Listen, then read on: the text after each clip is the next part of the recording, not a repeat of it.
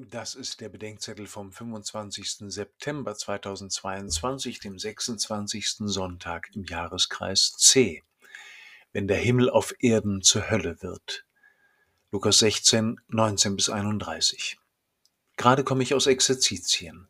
Jedes Jahr nehme ich diese Zeit, um mein Leben zu ordnen und die schnell zuwuchernden Quellen wieder freizulegen, aus denen ich täglich lebe. In der Regel sind es acht bis zehn Tage, in denen ich alle Türen zu und mich unerreichbar mache. Schweigen, vier Gebetszeiten am Tag, tägliches Gespräch mit dem Begleiter, heilige Messe, kein Telefon, keine E-Mails, keine Kurznachrichten.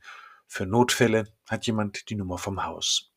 Dann las ich gestern auf dem Rückweg das Evangelium vom reichen Prasser. Der macht ja etwas Ähnliches. Alle Türen fest zu. Und was draußen ist, geht ihn nichts an. Aber das war's dann auch schon mit der Ähnlichkeit.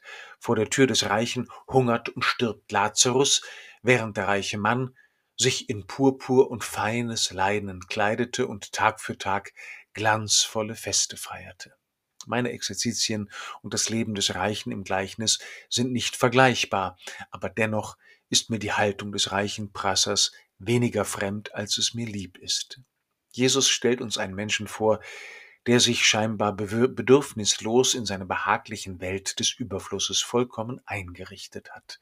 Er hat sich seine kleine Welt zum Himmel auf Erden gemacht. Freilich, mehr geht immer, aber sein Leben lässt im Allgemeinen nichts zu wünschen übrig. So hat der reiche Mann die leidende Welt in Gestalt des armen Lazarus ausgesperrt. Aber mit ihr bleibt auch seine eigene Sehnsucht nach Erlösung und Heil vor der Tür. Der Mann hinter seiner verschlossenen Tür hat nicht bloß Lazarus ausgesperrt, sondern auch sich selbst in seiner verdrängten Armut und Gebrochenheit, seiner uneingestandenen Sehnsucht nach dem Himmel. Im Tod erfährt der reiche Mann, dass zwischen ihm und Lazarus ein unüberwindlicher Abgrund liegt. Dazu ist nämlich die zu Lebzeiten verschlossene Tür einstweilen geworden. Sie hat nicht nur der Not des Lazarus, sondern auch seiner Rettung und seinem Heil den Zutritt zum Leben des Reichen verwehrt. Am Ende des Gleichnisses bittet der Reiche den Abraham, jemanden zu seinen Verwandten zu schicken, um sie zu warnen. Abraham antwortet, sie würden auch nicht glauben, wenn jemand von den Toten aufersteht. Ob das stimmt? Einer ist von den Toten auferstanden, um uns zu erinnern. Jesus überwindet den unüberwindlichen Abgrund zu uns hin. Der Auferstandene sagt uns, dass er dort sei, wo Lazarus ist.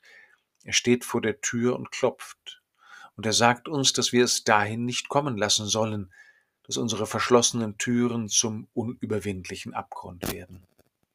In den Exerzitien habe ich mich wieder erinnert, dass ich mitunter für eine kurze Zeit meine Türen zumachen muss, um mein Leben zu ordnen und die Quellen freizulegen, aus denen ich leben und für andere da sein kann. Heute erinnert mich das Evangelium, dass ich mir die Erde nicht zum Himmel machen kann und dass es im Zweifelsfall besser ist, meine Tür ein wenig zu weit auf, als zu fest zuzumachen.